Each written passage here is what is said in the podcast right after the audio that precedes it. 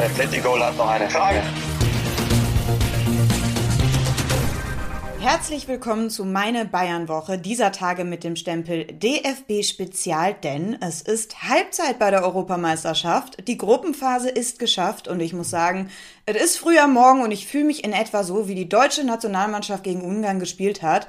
Weiter, immer weiter. Man hangelt sich irgendwie so durch. Florian, wie geht's dir? Wie voll sind deine Akkus noch? Da muss ich mir Gedanken machen um dein Wohlbefinden. Ja, Akku hin, Akku her er neigt sich dem Ende, aber dann geht er in die Steckdose und dann lade ich ihn auf. Und wir sind ja heute bei dir zu Hause, weil bei mir sind Bauarbeiten unterwegs.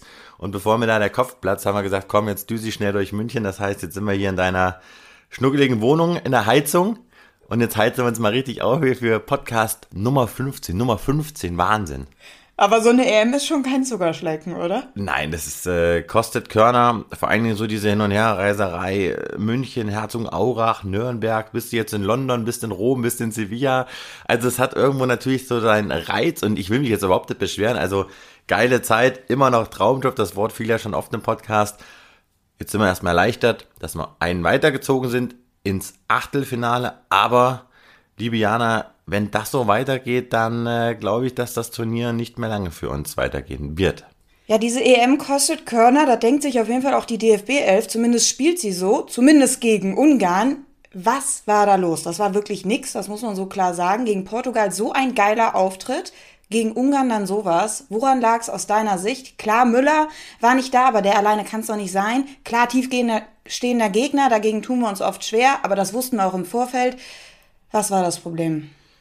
es ist einfach so dieses, dieses Wundertüten-Ding. Diese deutsche Nationalmannschaft ist einfach äh, wenig ausrechenbar. Sie ist in der Lage, gegen Nordmazedonien zu verlieren, gegen Ungarn zu straucheln, aber gegen Portugal eine Galaleistung abzuliefern. Und da haben wir ja auch schon drüber gesprochen, dass eben diese Nationalmannschaft eben diese Konstanz nicht an den Tag bringen kann. Und das ist halt etwas, das muss sie tunlichst ändern, weil sonst wird sie auf Dauer keinen Erfolg haben bei dem Turnier. Und ich bleibe dabei, es tut ihr eben nicht gut, eben mit dieser Dreierkette zu spielen. Das war okay gegen Portugal.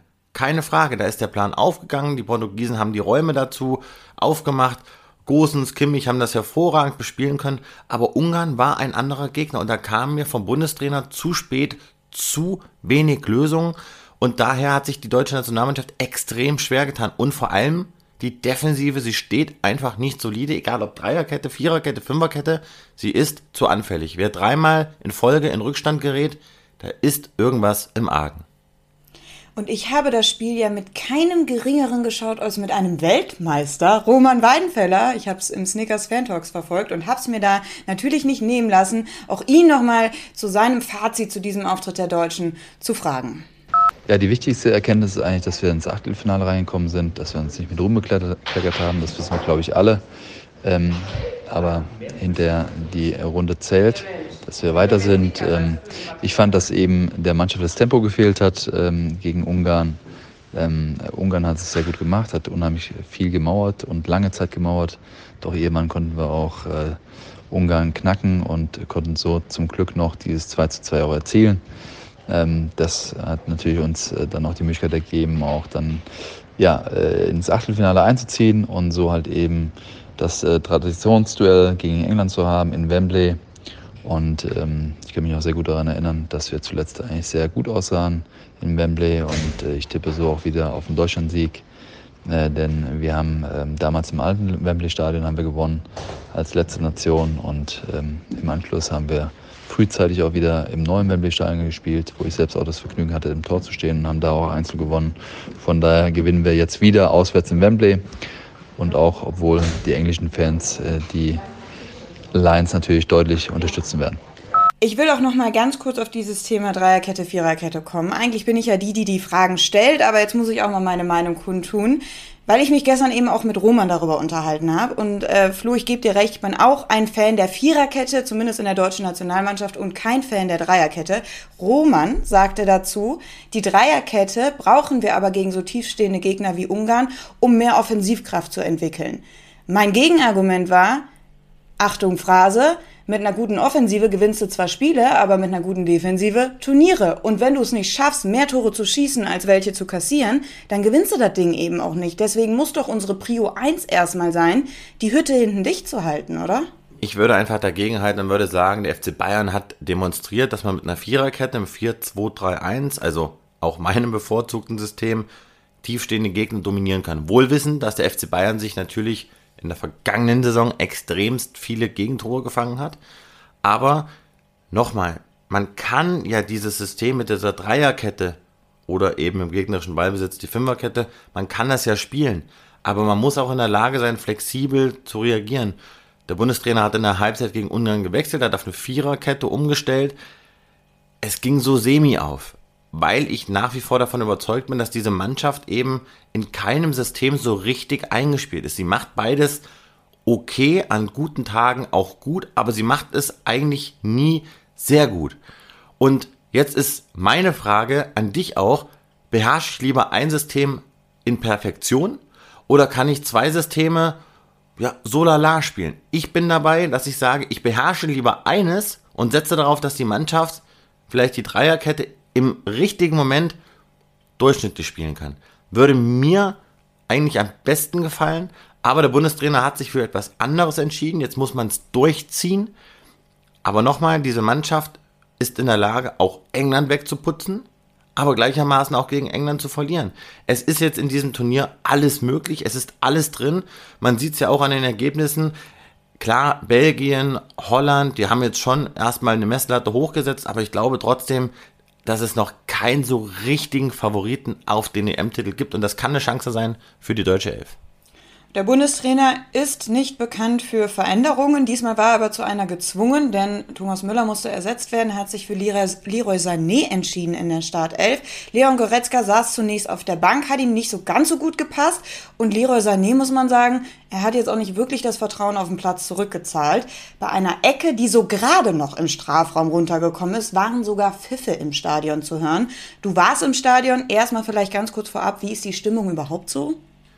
Also ich habe äh, das deutsche Publikum total enthusiastisch gegen Portugal erlebt, aber auch schon gegen Frankreich. Da hatte ich wirklich das Gefühl, dass diese deutsche Mannschaft von den Rängen getragen wird.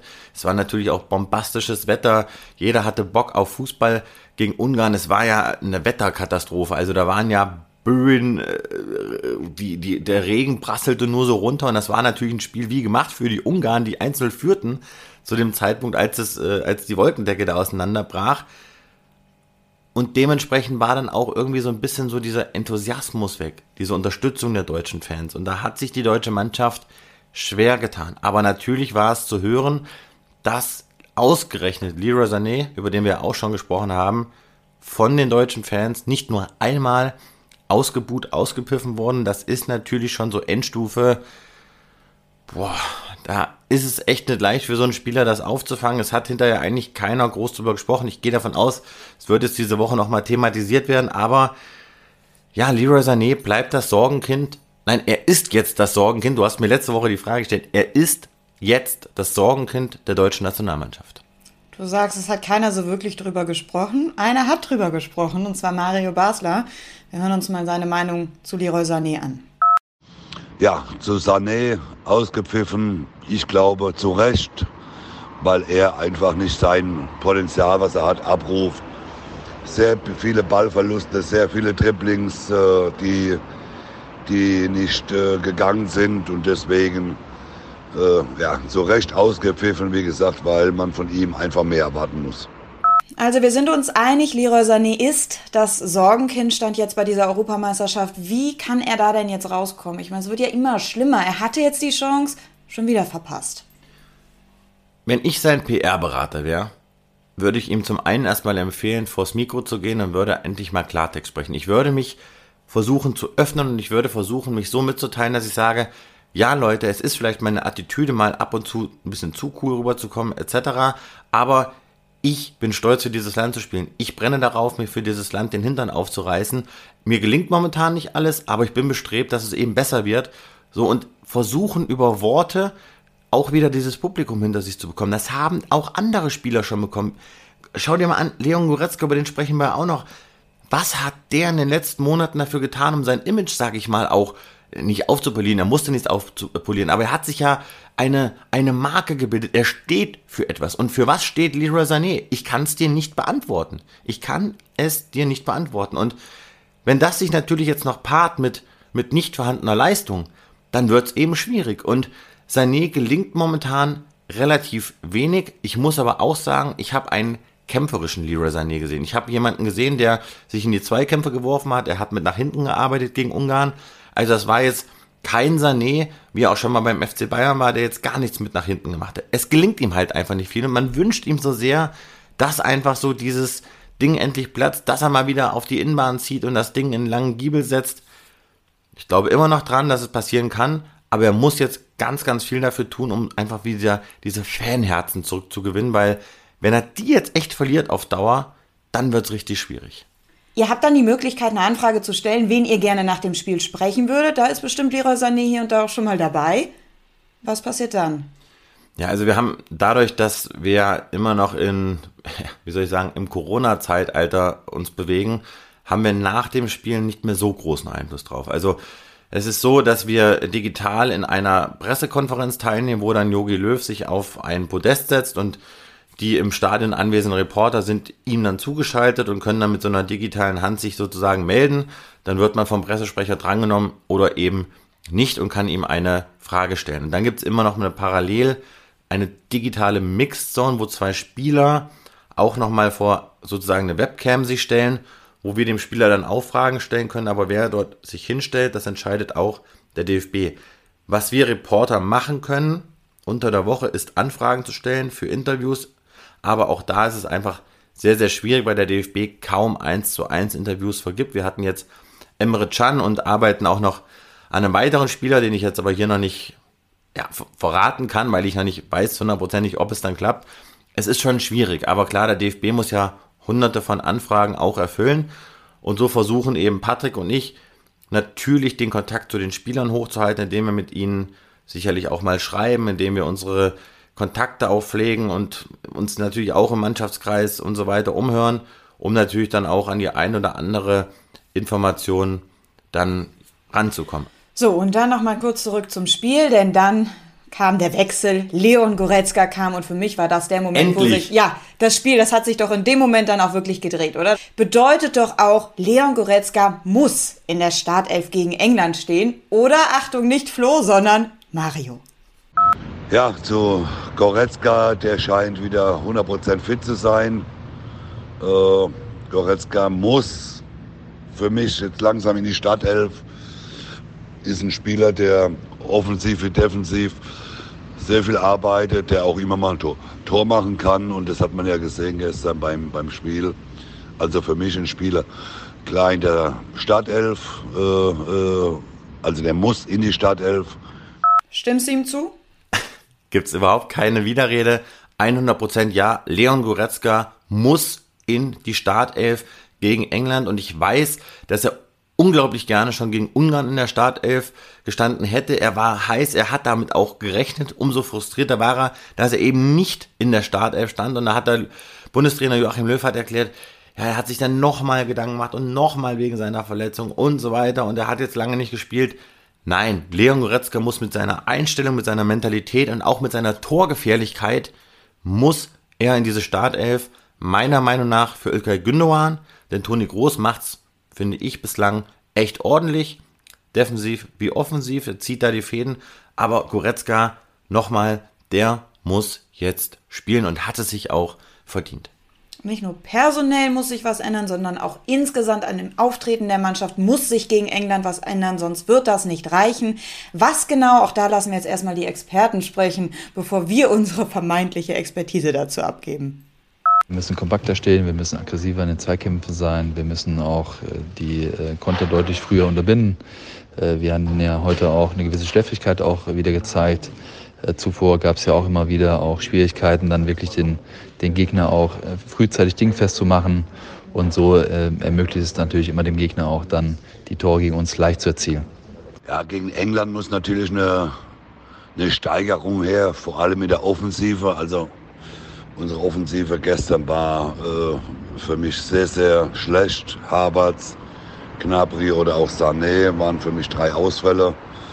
Äh, deswegen muss die Mannschaft gegen England äh, viel, viel besser werden. Sonst sehe ich da schwarz und ja, vor allem, ich glaube, dass es gegen England sehr schwierig wird. Ich hoffe, wir kommen beide, aber ich glaube, das wird sehr, sehr schwer. Florian, ich habe mir gedacht, ich charakterisiere mal kurz das Spiel der Engländer. Ich glaube, man kann es zusammenfassen mit. Jetzt bin ich gespannt. Pass auf. Nicht schön, aber effektiv, weil vor allem halten die eben hinten die Hütte dicht. Alle drei Gruppenspiele zu null. Auf der anderen Seite aber auf dem Papier, wenn man die Namen liest, erwartet man erstmal ein Offensivfeuerwerk. Die Realität ist aber, die sind mit zwei geschossenen Toren ins Achtelfinale eingezogen. Das sind die wenigsten, die es ever bei einer Europameisterschaft gab, um ins Achtelfinale zu kommen. Was für ein Spiel erwarten wir gegen diese Engländer? Das ist eine sehr, sehr schwierige Frage. Die Engländer sind auch so eine Wundertüte. Es ist ja das Team im Grunde mit dem höchsten Marktwert aller Nationalteams, weil sich da natürlich Talente tummeln. Da freut sich ja jeder Sportdirektor, wenn er sich da einen angeln könnte. Und wir erinnern uns, Jaden Sancho, der hat ja noch überhaupt gar keine Rolle gespielt und wird ja dann wahrscheinlich in den nächsten Tagen dann für sehr, sehr viel Geld über 85 Millionen Euro von Dortmund nach Manchester United wechseln. Also der spielt da gar keine Rolle und das zeigt ja schon, was in dieser Truppe los ist. Ich bin ja, ich weiß nicht, ob du dir darüber im Klaren bist, ich bin ja Harry Kane Fan denn Harry Kane hat mir ja sein erstes Interview überhaupt in Deutschland gegeben. Damals, als ich noch bei der Bild-Zeitung war, durfte ich ihn in London besuchen. Das ist, glaube ich, so drei Jahre her. Und das war ein Sensationstermin. Also wir haben dann auch einen Ball zusammen hochgehalten. Dann hat sie auch richtig Zeit genommen. Also ich wünsche Harry Kane, dass er ein geiles Spiel macht, aber ich wünsche ihm auch, dass er ohne Tor bleibt, weil er hat ja bislang auch noch nicht geknipst. Aber das ist natürlich ein, ein Stürmer, der könnte vielleicht Deutschland wehtun. Nochmal, ich wünsche es ihm nicht und ich wünsche der deutschen Nationalmannschaft, dass sie dann eben ins Viertelfinale einzieht. Es ist für mich wieder ein 50-50-Spiel. Aber du darfst eine Sache nicht vergessen. Wembley, 60.000 Leute im Stadion. Und unsere Spieler sind es ja auch gar nicht mehr gewohnt, vor diesen Fanmassen zu spielen. Und wir haben gesehen, wie eben 40, 50.000 Ungarn diese Mannschaft getragen haben in Spielen wie gegen Frankreich oder gegen Portugal. Und ich glaube, das kann echt ein Riesenfaktor werden für England und gegen Deutschland. Gleichermaßen traue ich aber auch einem Goretzka und einem Kimmich zu, dass die sich so geil machen bei dieser Kulisse, dass die das auch nochmal extra pusht. Deswegen 50-50 Spiel. Defensiv sind sie bockstark, aber offensiv können die Deutschen noch was. Ich glaube, das ist so ein, so ein typisches, wir gehen mal in die Verlängerung oder vielleicht sogar ins Elfmeterschießen-Ding. Und dann muss die, muss die deutsche Mannschaft da sein, auch wenn die Engländer ja anscheinend angeblich, die englischen Medien haben es ja berichtet, seit Monaten Elfmeterschießen trainieren. Dann noch ganz kurz dein Tipp. Boah. Nach Elfmeterschießen, Sieg der Deutschen, Viertelfinale. Ja, machen wir das so und ich tippe eine, na, ich tippe ein 3 zu 2 nach Verlängerung für die deutsche Nationalmannschaft. Mein Bauchgefühl sagt mir, es ist Schluss, aber ich möchte natürlich aus Prinzip nicht gegen das DFB-Team tippen, deswegen sage ich das wird so ein 1 zu 0, so ein zähes 1 zu 0. Wir setzen den Trend einfach fort. Gegen Frankreich, hm, gegen Portugal Euphorie, gegen Ungarn, hm, heißt, gegen England jetzt wieder Euphorie. Ich erhöhe auf ein 3 zu 0. So, ich habe mich nochmal kurz unentschieden. Machen wir ein 3 zu 0 draus. Werbung Anfang. Letztens habe ich mich mit Florian mal über Versicherung unterhalten. Anlass war so ein kleiner Blechschaden am Auto und dabei kam dann die Frage auf, welche Versicherung jeder von uns hat, wie viele es insgesamt sind und vor allem, wo, wie jeder von uns das Ganze managt. Florian meinte, bei ihm sei es ein endloses Maß an Papier- und Bürokratiekrams. Und genau deswegen habe ich mich schon länger für die digitale Variante entschieden. Mein kleiner Helfer heißt nämlich Clark und funktioniert super easy direkt übers Handy. In der Versicherungs-App sind alle meine Verträge gebündelt und das hilft mir dann einfach enorm im Fall der Fälle Zeit zu sparen, sodass ich mich dann mehr auf die anderen Dinge im Alltag konzentrieren kann. Auch ganz nett, Clark empfiehlt mir regelmäßig günstigere Versicherungen, die noch besser an meinen Lebensstil angepasst sind. Die Vorschläge basieren nämlich auf einem Algorithmus, der das beste Angebot aus über 160 Versicherungen herauspickt. Also, wer neugierig geworden ist und auch weniger Orga-Stress möchte, ich kann die App wirklich empfehlen. Die Registrierung läuft easy und entspannt über die kostenlose App. Bei Fragen stehen euch die lieben Leute von Clark mit Rat und Tat zur Seite. Per Telefon, E-Mail oder per Chat. Ohne Wartezeit. Das ist wichtig und erklären einem konkret, warum welches maßgeschneiderte Angebot genau zum persönlichen Lebensstil eben passt.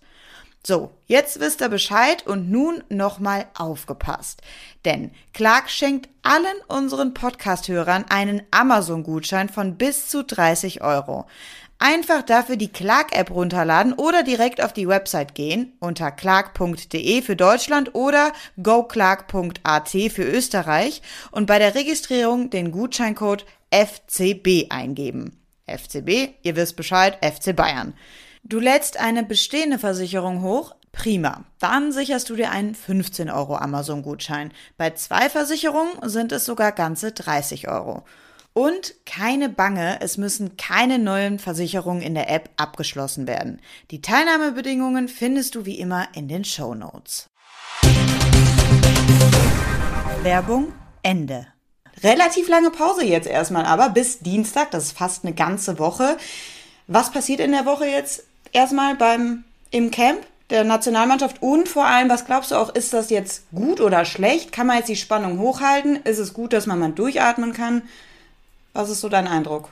Ich glaube, dass jeder Trainingstag dieser Mannschaft gut tut.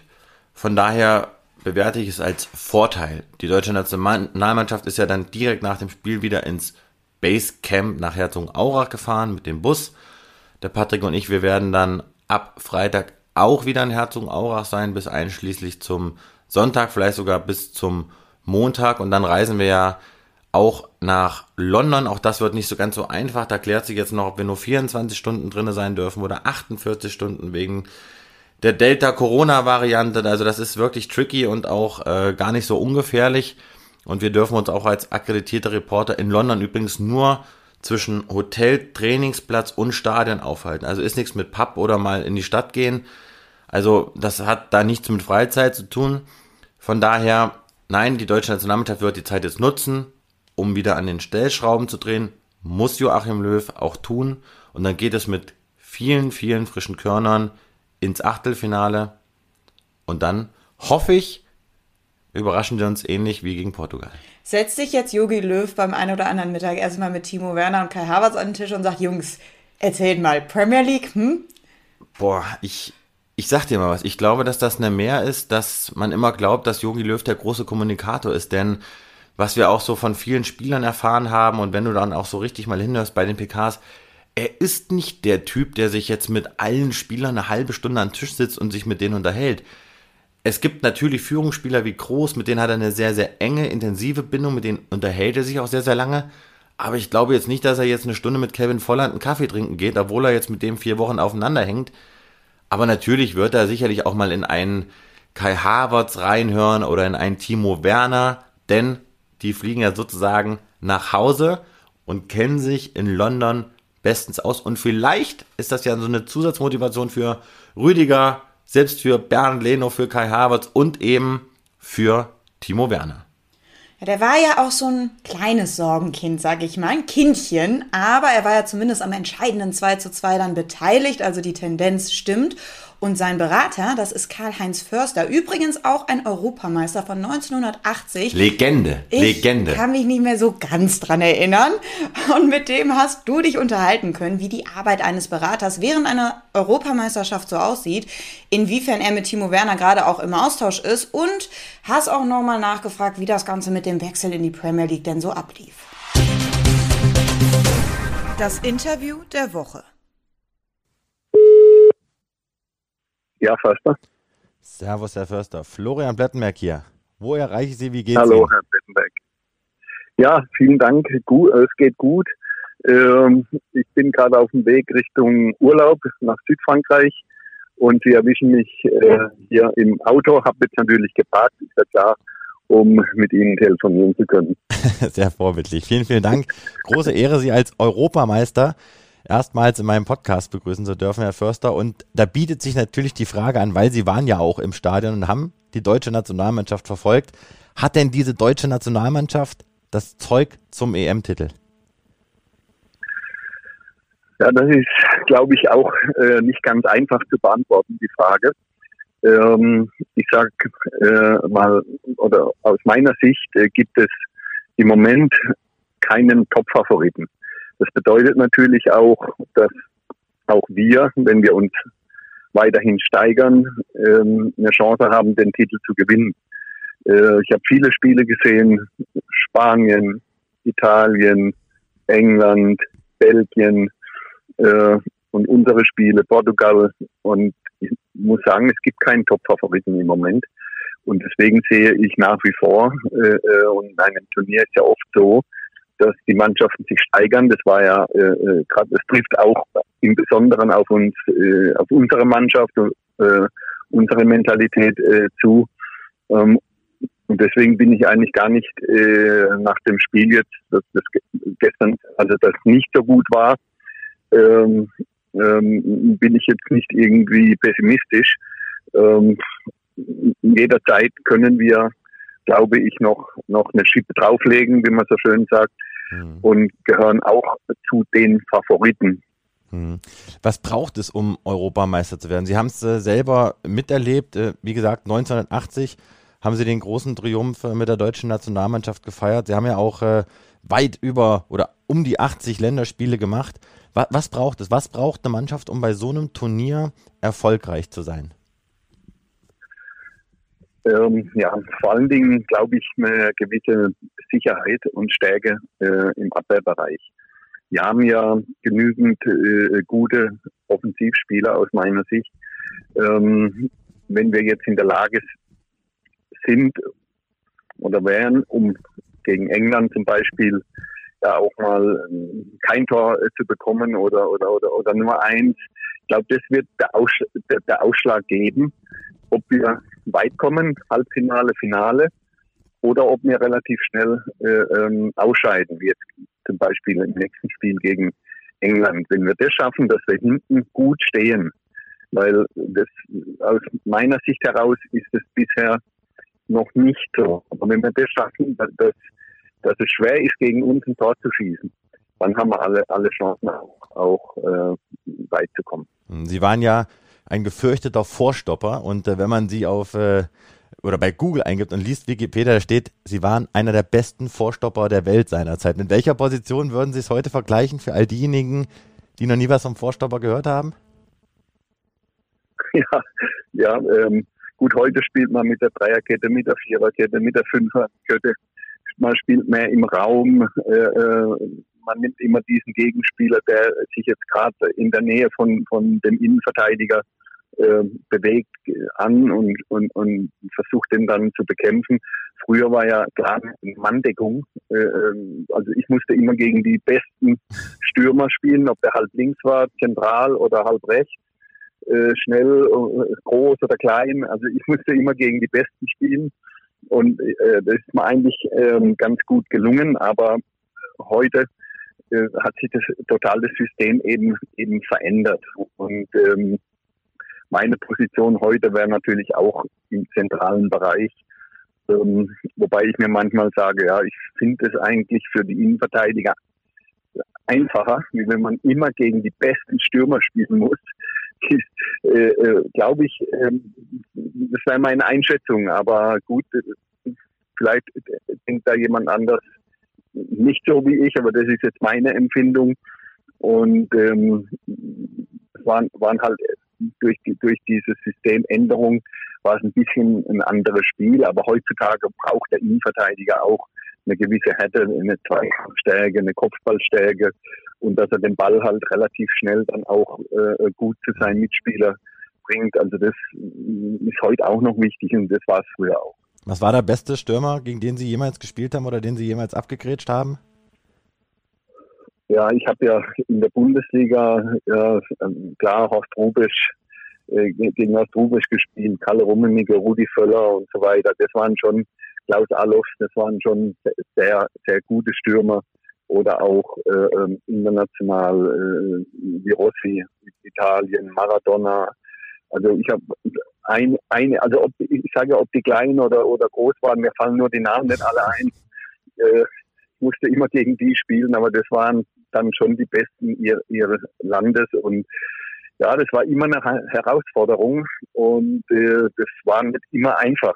ja, äh, äh gab es auch Spieler, gegen die ich mal schlecht ausgesehen habe. Das gab es natürlich auch. Hm. Jetzt haben Sie in Ihrem Portfolio Sie sind Berater und einer der sehr bekannten Berater. Sie haben ja mit Timo Werner einen Stürmer sozusagen in Ihrem Team und den begleiten Sie ja schon seit einigen Jahren, seit neun Jahren, um es genau zu nennen.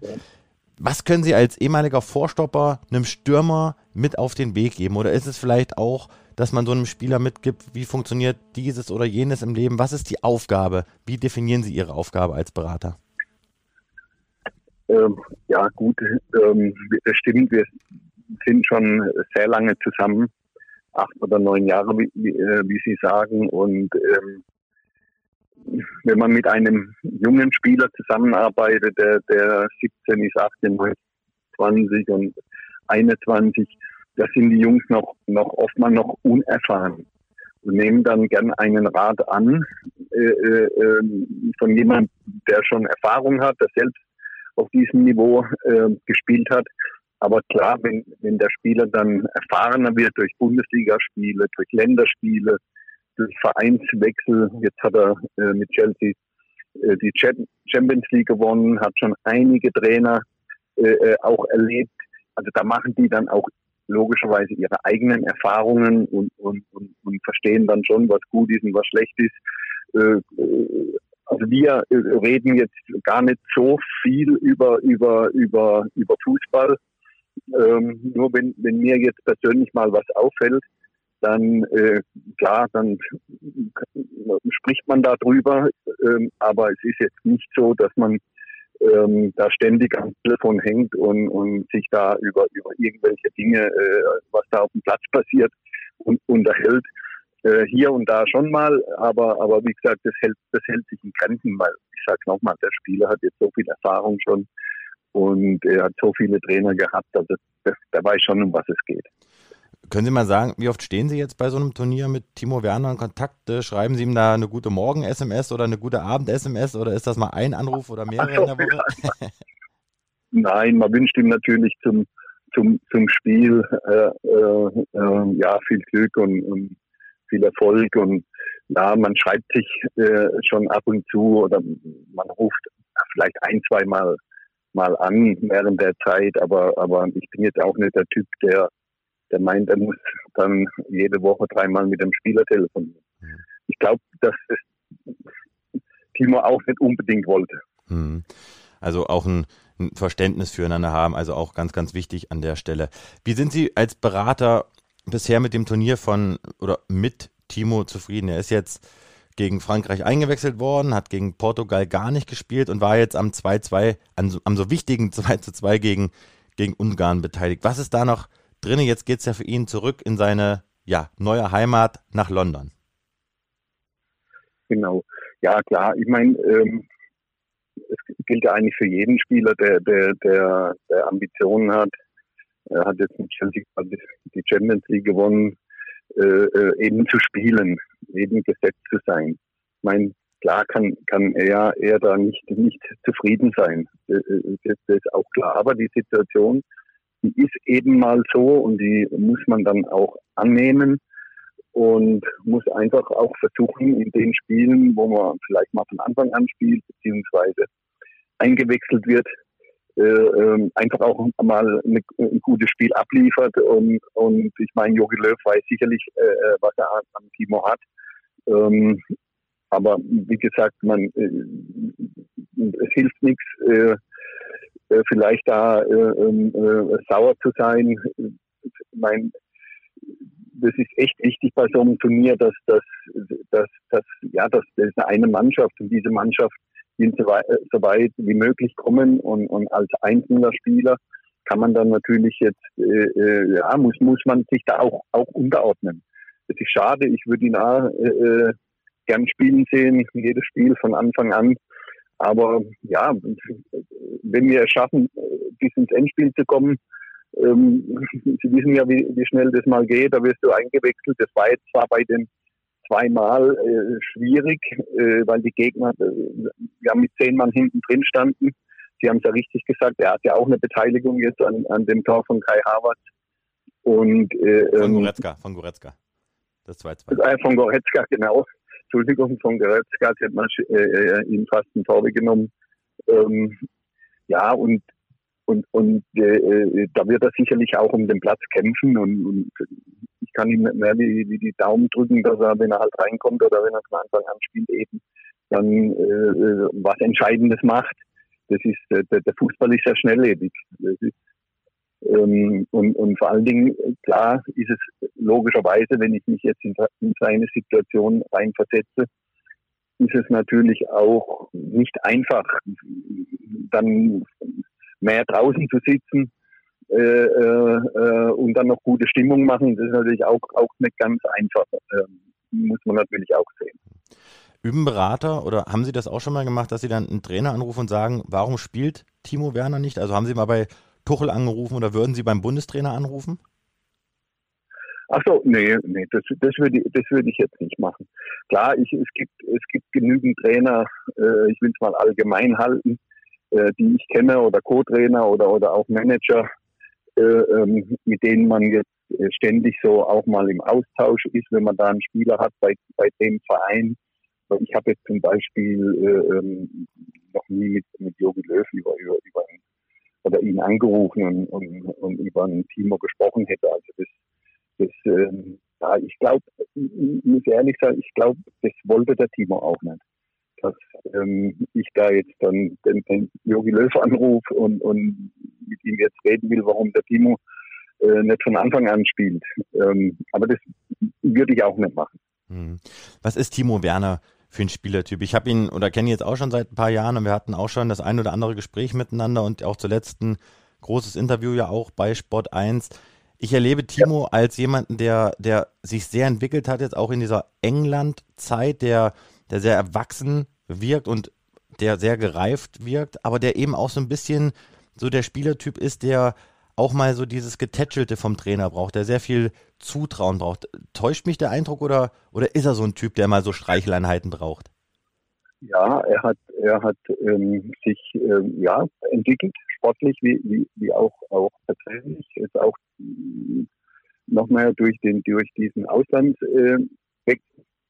Äh, ähm, und jeder Typ ist ja auch, auch anders. Jeder Fußballer tickt, tickt anders. Der eine braucht ein bisschen mehr Zuspruch, äh, äh, ein bisschen mehr Lob.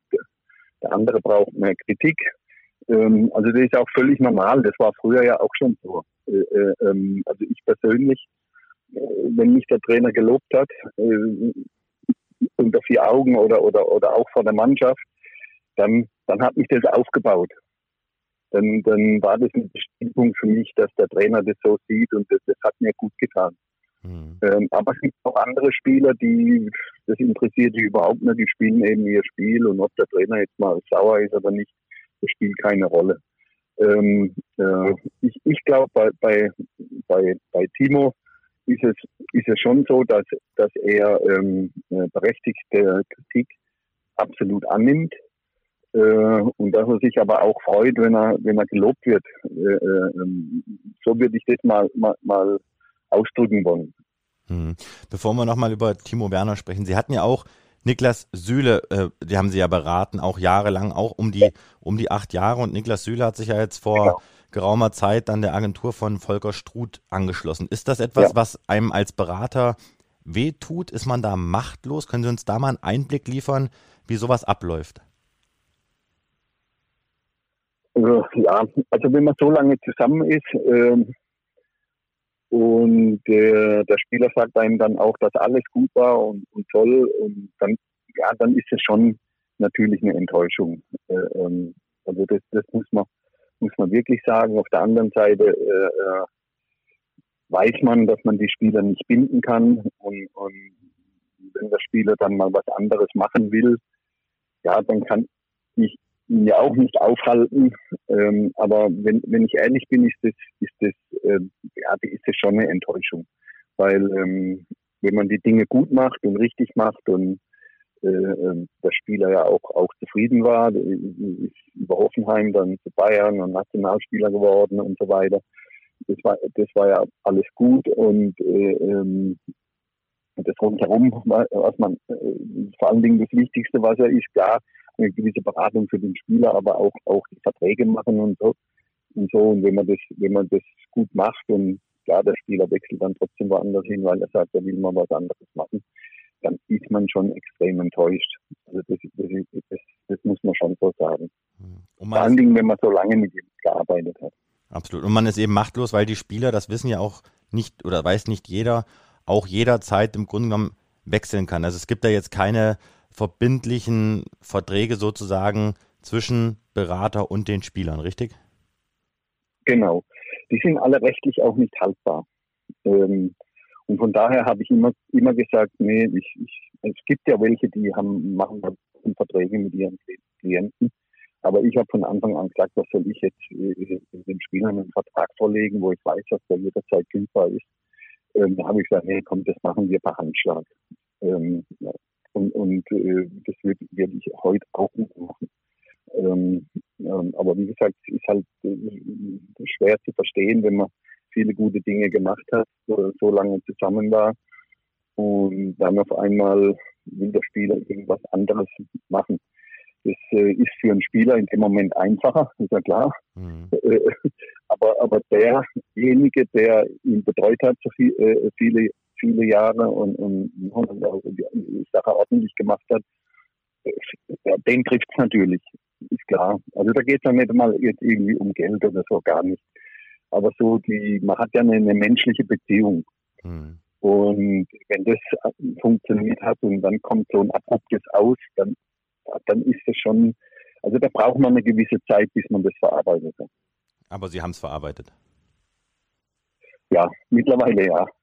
Wobei ab und zu jetzt, wir reden jetzt zwar drüber, oder, oder wenn es mal aus Niklas kommt, dann denkt man manchmal schon, ah, warum, warum ist es so gekommen? Das, das, das, versteht man nicht. Aber jetzt mit der Zeit ist schon so, dass man das dann natürlich nicht abhakt, aber dass man es verarbeitet hat.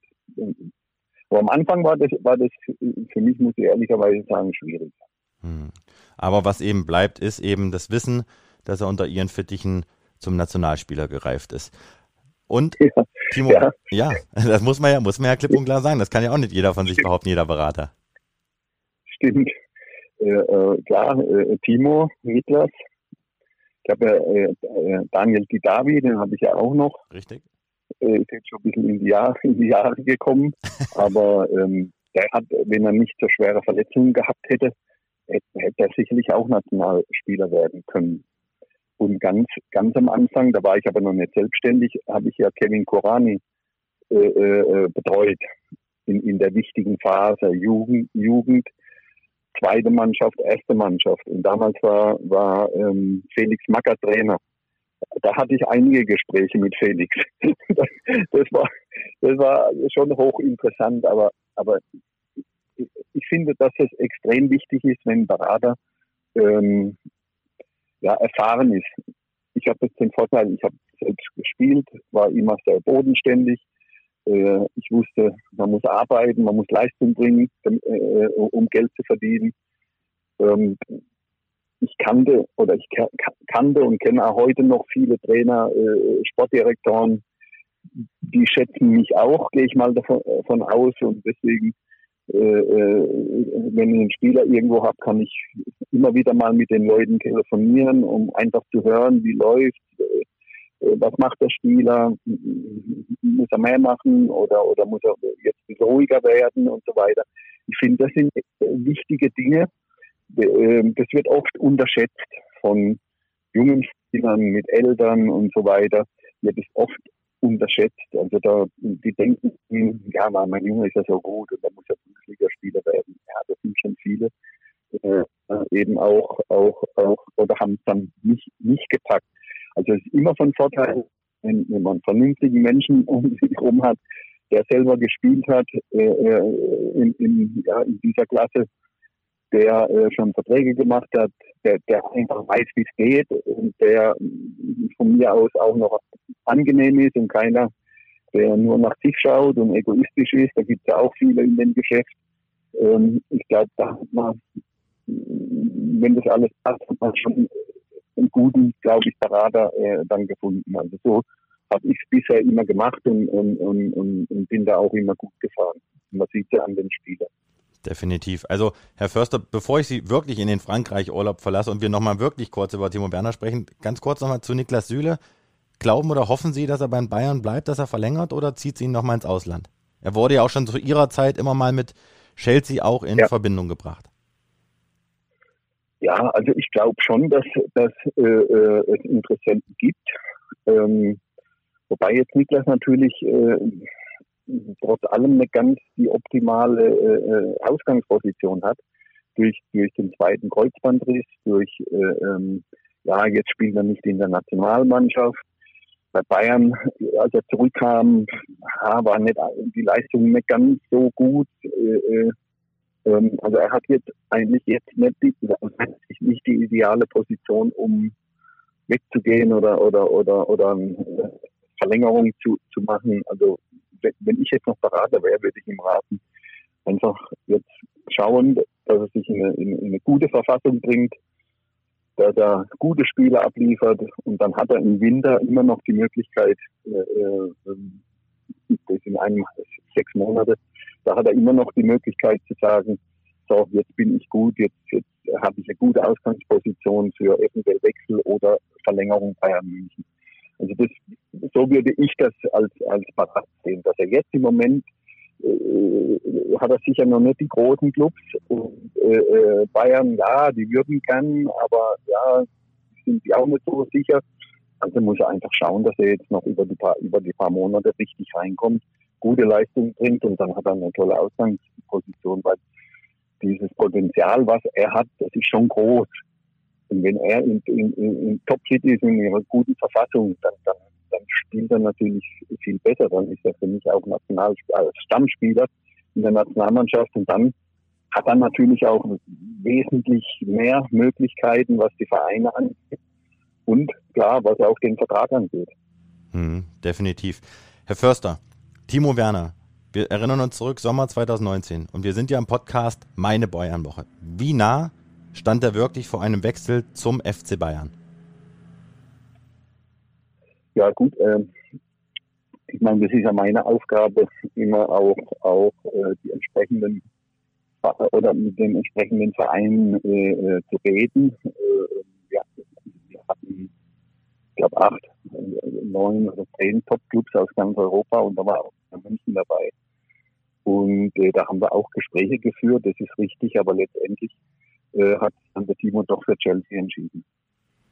Hat Hassan Salihamidzic da einen Anteil daran, weil er eben damals, ich weiß selber, ich war damals in Katar dabei, wo er das Interview gegeben hat, wo er gesagt hat, ja, der Timo passt nicht rein und es ist nicht der richtige Spieler und Robert Lewandowski passt ja viel besser. Und wir haben ja auch gehört, dass Timo Werner darüber erstaunt war, aber hat ihn das damals verletzt? Also war das damals ein Kriterium, wo er gesagt hat, boah, wenn die so über mich denken. Wenn ein, ein Verantwortlicher von Bayern München das sagt, äh, äh, dann, dann da war uns, also jetzt nicht nur wegen dem, aber weil ihn, Chelsea hat ihn einfach überzeugt. Ähm, aber da ist ja, wenn da ein Spieler dann hin soll und der äh, Sportdirektor sagt mehr oder weniger, ja, eigentlich braucht man ihn nicht. Äh, und es gibt klar andere im Verein, die, die, die, die waren pro, pro Timo, klar. Aber dann ja, dann ist es verständlich, dass der Spieler nicht unbedingt ähm, dann feiern geht. Hm. Und jetzt kommt Timo Werner in eine Situation, dass er weiß, Julian Nagelsmann ist neuer FC Bayern Trainer und die beiden haben sehr, sehr gut zusammengearbeitet bei RB Leipzig. Glauben Sie, dass die beiden sich nochmal, dass die Wege sich zusammenführen? Also anders formuliert, glauben Sie, dass Timo Werner nochmal zum FC Bayern in seiner Karriere wechseln wird?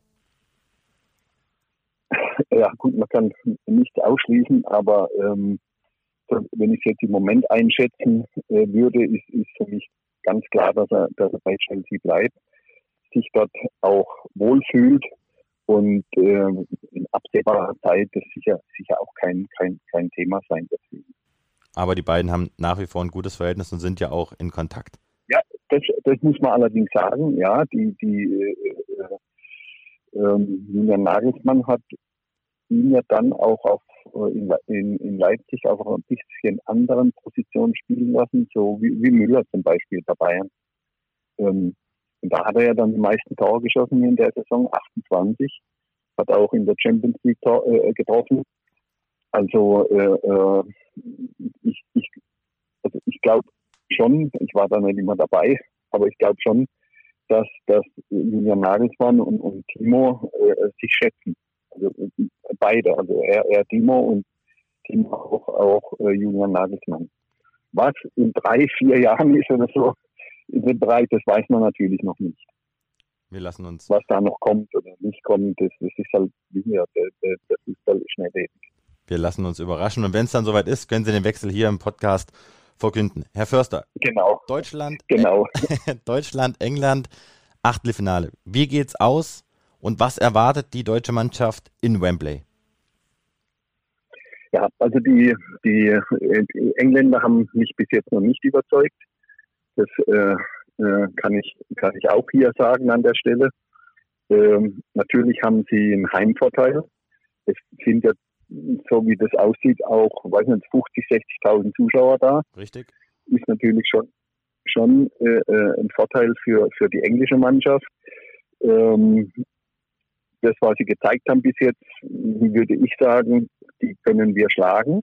Die, natürlich können wir die auch schlagen, aber man muss auch ehrlich sein, wenn man sieht, England, Achtelfinale, äh, es sind wieder 50, 60.000 Zuschauer da, ähm, wird es eine schwierige Aufgabe. Aber ähm, es war auch gegen Ungarn schwer. Hört sich jetzt blöd an, aber die Ungarn haben unschieden gespielt gegen Frankreich. Die Portugiesen haben erst am Schluss, die letzten zehn Minuten, die Tore geschossen gegen, gegen Ungarn. Also deswegen will ich das jetzt nicht überbewerten. Die, die, dieses Spiel, das ist eine ganz unangenehme Mannschaft. Äh, will jetzt auch nicht unsere, unsere Mannschaft da in Schutz nehmen, aber letztendlich haben sie es geschafft, sich zu qualifizieren. Und äh, jetzt kommt eine komplett andere Mannschaft, die zunächst mal einen Vorteil hat, dass ich gesagt habe, was ich vorher gesagt habe, aber äh, die auch noch nicht so stark sind. Und äh, wenn wir jetzt wieder das aufgreifen, was ich am Anfang gesagt habe, wir waren auch schon immer eine Turniermannschaft. Also ich gehe davon aus, dass unsere Jungs sich jetzt auch steigern werden. Ich bin jetzt da überhaupt nicht pessimistisch. Äh, und, und, und äh, also ich kann jetzt auch nicht aus Überzeugung sagen, ja, da scheiden sie aus. Natürlich kann das passieren. Aber wir können genauso gut gewinnen in London. Sagt der Europameister von 1980 und der Fußballer des Jahres 1982. Herr Förster, danke für tolle Einblicke und danke, dass Sie sich die Zeit genommen haben, um rechts rangefahren zu sein auf dem Weg in den Frankreich-Urlaub. Ich wünsche Ihnen einen wunderschönen Frankreich-Urlaub mit Ihrer Frau. Schöne Grüße an der Stelle und wenn der Podcast fertig ist, dann könnt ihr den schön auf dem Rückweg dann anhören. Wittenberg, dann machen Sie es gut. Schönen Tag noch. Ebenso, Herr Förster. Alles Gute. Tolle Insights vom Europameister, lieber Karl-Heinz, an dieser Stelle nochmal vielen, vielen Dank. Und ich hoffe, dass du in Frankreich im wohlverdienten Urlaub die Zeit findest, um mal reinzuhören. Und liebe Jana, Frage an dich. Der Karl-Heinz war ja in den 80er Jahren einer der weltbesten Vorstopper. Vorstopper, das wirst du gar nicht mehr kennen, die Position. Weißt du, wie sein Spitzname war? Ich habe mich ja so ein bisschen vorbereitet. Ach komm, ne? Also, niemals. Wie gesagt, 1980, da musste ich doch noch mal in die historische Recherche gehen. Da war ich nämlich noch nicht geboren. Da bin ich doch mal drüber gestolpert. Der Treter mit dem Engelsgesicht. Ja. Was ist das denn? Zehn von zehn Punkte. Ja, dem gibt es ja nichts hinzuzufügen. Also du siehst Typ Raubein, der unfassbar sympathisch ist und uns tolle Einblicke geliefert hat. Und jetzt bin ich wieder gespannt, ob du jetzt irgendeine Überleitung hast. Treter, Raubein, Engelsgesicht, wie wir jetzt zum FC Bayern kommen. Engelsgesicht, Leon Goretzka, ich weiß nicht, das passt nach dem Spiel gegen Ungarn auf jeden Fall nicht mehr, aber pass auf, Achtung, Überleitung. Wir sind ja alle gespannt, ob Leon Goretzka jetzt gegen England in der Startelf steht. Aber noch gespannter sind wir, ob er denn auch bei den Bayern in der nächsten Saison noch in der Startelf stehen wird. Neues aus der Mannschaft. Ja, warum frage ich? Weil diese Woche von dir, Florian, vermeldet wurde, dass sich was in seiner Beraterkonstellation geändert hat. Erstens, was genau? Zweitens, Beraterwechsel lässt ja immer aufhorchen. Was hat das zu bedeuten mit Blick auf seine anstehende Vertragsverlängerung bei den Bayern? Das ist ein sehr sensibles, auch sehr trauriges Thema. Zur Erklärung, Jörg Neubauer ist seit Jahren der Berater von Leon Goretzka, der schwer erkrankt und hat sich zurückziehen müssen und wird jetzt seit ungefähr einem Jahr von seiner Frau vertreten. Und sie führt die Geschäfte, sie ist auch in engen Kontakt mit Leon Goretzka und jetzt hat man eben zusammen entschieden, dass man sich Expertise dazu holt in Person von Thomas Groth, der wiederum seit Jahren Manuel Neuer vertritt, auch dafür verantwortlich war, dass Neuer trotz des ganzen Alexander Nübel Transfers beim FC Bayern verlängert hat. Er ist dem FC Bayern sehr wohlgesonnen, ebenso die Seite von Leon Goretzka und zusammen ist man jetzt eben gewillt, beim FC Bayern den Vertrag zu verlängern. Es gibt aber noch ein Aber. Das da heißt? Dass eben Leon Goretzka natürlich auch das Interesse von anderen Clubs geweckt hat. Ich weiß und habe es bestätigt bekommen, dass Real Madrid angefragt hat, der FC Barcelona angefragt hat und sich auch englische Topclubs nach ihm erkundigt haben. Das ist aber ganz normal, weil sie natürlich wissen, Goretzka ist Stand jetzt 2022 auf dem Markt und die Personalie Goretzka ist im Verein momentan so mit die wichtigste. Das liegt ganz oben auf dem Schreibtisch der Bosse. Man möchte und muss meiner Meinung nach unbedingt diesen Vertrag jetzt langfristig verlängern, aber ich kann dich und alle Bayern-Fans beruhigen. Goretzka möchte langfristig beim FC Bayern bleiben. Die Bosse wollen es. Es gibt noch unterschiedliche Auffassungen in der Gehaltsfrage, aber das ist was ganz anderes als zum Beispiel bei Kingsley Coman. Und mir wurde auch versichert, dass man da sehr, sehr optimistisch ist, da auch zeitnah ein positives Ergebnis herbeiführen zu können. Soll heißen, dass eben Goretzka beim FC Bayern verlängert, aber erst nach der EM. Erst will er gegen England in der Startelf stehen. So schaut's aus. So schaut's aus. So, vermutlich nicht ganz so gute Laune haben dürfte Robert Lewandowski. Der hat nämlich den Achtelfinaleinzug mit den Polen verpasst. An ihm lag's nicht. Er hat nämlich einen Doppelpack geschossen. Gereicht hat's trotzdem nicht. Aber was rede ich um den heißen Brei? Denn was ja wirklich interessiert ist, was Anna Lewandowska so von sich gibt. Wir werden sehen. Vielleicht. Das sagte sie in einem spanischen Fernsehsender auf die Frage, ob man Levi mal in der spanischen Liga sehen wird. Florian, von dir erwarte ich jetzt eine konkretere Antwort als die von Anna zur Zukunft von Lewandowski. Müsste ich mich heute festlegen, sage ich, Lewandowski wird seine Fußballerkarriere nicht beim FC Bayern beenden. Und ich kann nur noch mal sagen, ich bin davon überzeugt, dass jeder, der hier von Folge 1 an zuhört, extremst gut informiert ist darüber, was in diesem ganzen Prozedere Lewandowski, Haaland abgeht. Lewandowski Ihr seht es, ihr hört es, er befeuert diese Wechselgerüchte ja die ganze Zeit selbst, jetzt sogar in Form seiner Frau. Im Hintergrund ackert natürlich noch Pini Zahavi, der natürlich nichts dagegen hätte, dass Lewandowski nochmal wechselt, denn das wäre... Money, money. ja, natürlich, weil wir sprechen über Beraterprovision, wir sprechen über Handgeld und Zahavi weiß ganz genau, dass der FC Bayern sich mit einem Nachfolger beschäftigen muss, wenn Lewandowski nicht beim FC Bayern verlängert. Sein Vertrag ist eben nur noch bis 2023 gültig. Für mein Empfinden kommt da jetzt Bewegung rein, weil Lewandowski die Dinge eben befeuert. Und was mir auch nochmal einer der Bayern-Bosse klipp und klar gesagt hat, man spricht auch deshalb nicht über Haaland, kommentiert nichts, ordnet nichts ein, in irgendwelchen Interviews etc., weil man Lewandowski nicht vergraulen möchte. Denn Lewandowski ist der Weltfußballer. Und er hat natürlich auch die Angewohnheit, so ein bisschen dievenhaft zu sein, was ihm auch zugesteht, weil er ist auf seiner Position der Weltbeste und er möchte eben keine Konkurrenz. Aber ich möchte mal sagen, ich glaube, er ärgert die Bayern selbst so ein bisschen, indem er das jetzt eben alles so ein bisschen offen lässt. Das Thema ist brandheiß, nicht diesen Sommer, aber spätestens 2022, da wird richtig, richtig Bewegung kommen in der Sturmthematik beim FC Bayern. Und dann geht es eben um die große Frage, will Haaland überhaupt zum FC Bayern? Kann er sich das vorstellen? Und wenn er sich das nicht vorstellen kann, dann denke ich, wird der FC Bayern alles dafür tun, um mit Lewandowski vielleicht doch noch zu verlängern. Bei brandheißen Themen bleiben wir natürlich immer für euch dran, also bleibt ihr immer auf dem Laufenden. Als nächstes beschäftigen wir uns aber erstmal intensiv mit der Rechtsverteidigerposition. Ist nämlich eine der aktuellen Baustellen im Kader. Das entgeht auch unseren Usern nicht. Die Frage der Woche. Donny Herz möchte wissen, wie ist der Stand bei der Suche nach einem Rechtsverteidiger? Gibt es Infos bezüglich Denzel Dumfries? Erstmal lieben Dank für die Frage. Ich versuche mich da wirklich kurz zu fassen. Natürlich ist Dumfries ein Spieler, mit dem sich der FC Bayern beschäftigt. Natürlich ist der auf dem Zettel und natürlich hat man eruiert, ist das möglich, den zu bekommen oder nicht. Aber Dumfries wird Geld kosten. Über 15, vielleicht 20, 25 Millionen Euro. Das ist weiterhin viel zu viel. Der FC Bayern ist klamm. Auch das wurde mir in dieser Woche nochmals bestätigt von allerhöchster Stelle.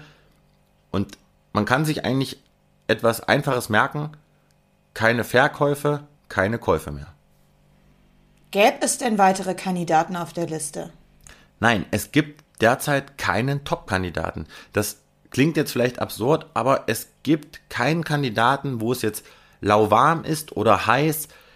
Da passiert momentan einfach nichts. Und solange kein Geld reinkommt, wird man sich auf dieser Position nicht adäquat verstärken können. Die Gerüchte vermehren sich, dass der FC Bayern bei Hakimi nochmal viel Geld in die Hand genommen hätte. Das Thema hat sich aber im Grunde genommen zerschlagen, weil die Summen, also das All-In-Paket aus Ablöse, Signing-Fee, Gehalt einfach dann too much war. Aber aktuell ist der FC Bayern da weiterhin sehr, sehr vorsichtig. Du sagst keine Käufe, bevor man nicht jemanden verkauft hat. Bonazar wäre ja so ein potenzieller Kandidat. Ja, aber er hat keine Angebote. Das es, ist gibt, schlecht. es gibt für ihn derzeit keinen Markt und das ist ja ein generelles Problem. Tolisso, wo man vielleicht gehofft hat, haben wir ja auch drüber gesprochen, Nagelsmann schaut ihn ganz besonders an, spielt er sich jetzt ins Rampenlicht, tut er jetzt nicht so richtig. Und Bunazar, auch da habe ich mich nochmal abgesichert, es gibt momentan, es liegt nichts auf dem Tisch, es liegt keine Zahl, kein Angebot auf dem Tisch, sodass der FC Bayern sagen könnte, jo, den verkaufen wir.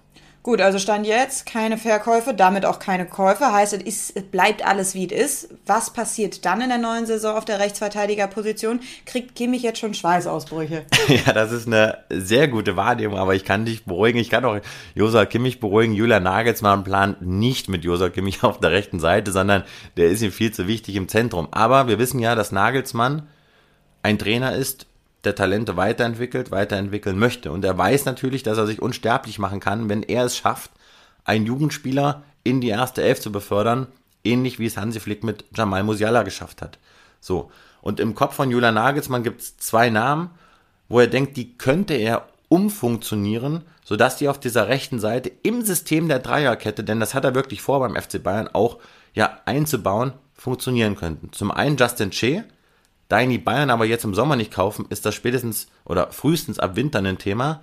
Aber es gibt eben noch den talentierten Christopher Scott. 19 Jahre, Bayern 2, hat dort gute Leistung gemacht, war ja auch schon bei Hansi Flick im Kader der ersten Mannschaft dabei, durfte auch schon bei den Profis reinschnuppern. Und das ist ein Spieler, den hat Nagelsmann richtig auf dem Zettel. Und ich glaube, das könnte einer sein, der eben auch davon profitieren wird, dass zu Trainingsbeginn am 5. Juli über 15 Profis, also gestandene Spieler fehlen werden.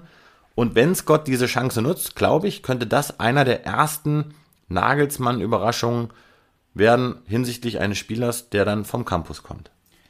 Und ich bin gespannt, ob zu Trainingsbeginn er hier auch noch im Kader stehen wird. Umfunktionieren wird man ihn auf jeden Fall nicht mehr.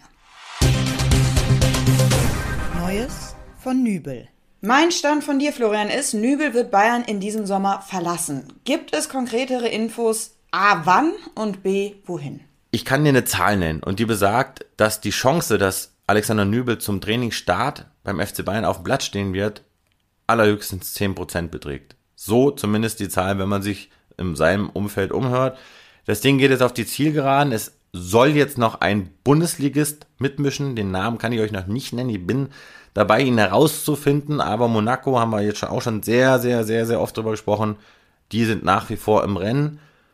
Ich gehe dennoch davon aus, dass es ihn ins Ausland ziehen wird. Am Ende entscheiden jetzt die Bayern-Bosse, was das beste Gesamtpaket ist, um Nübel eben zu entwickeln.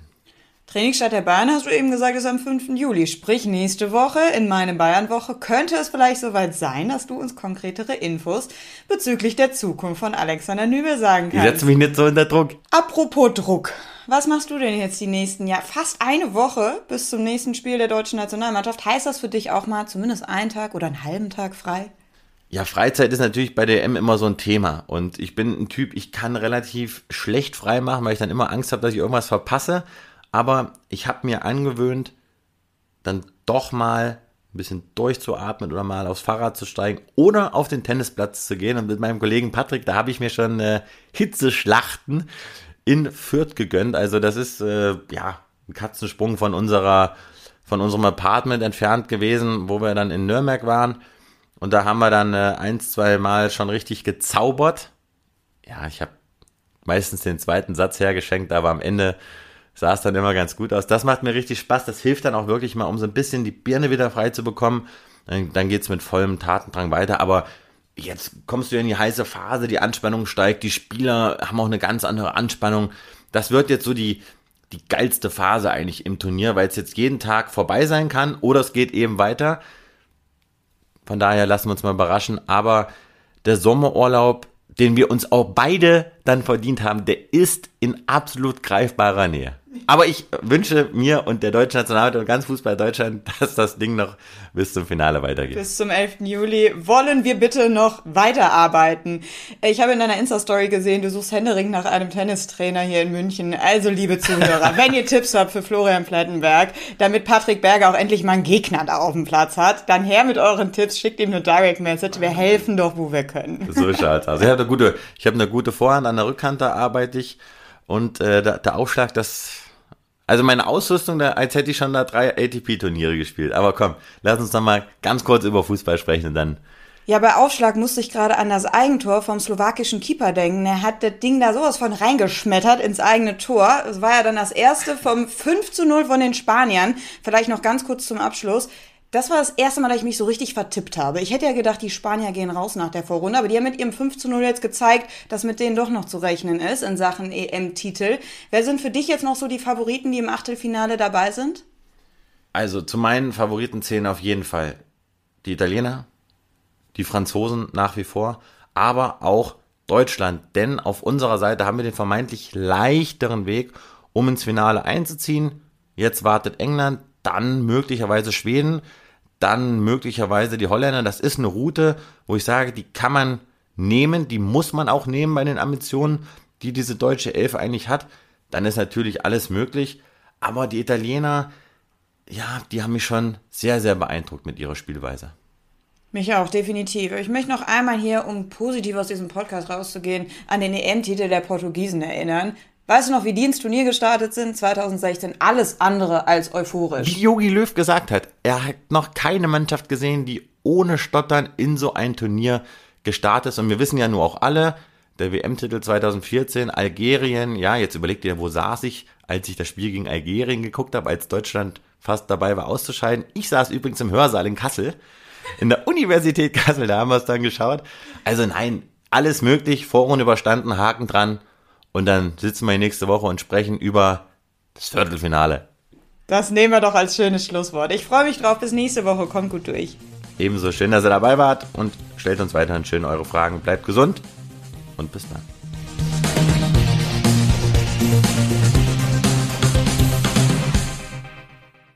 Schatz, ich bin neu verliebt. Was?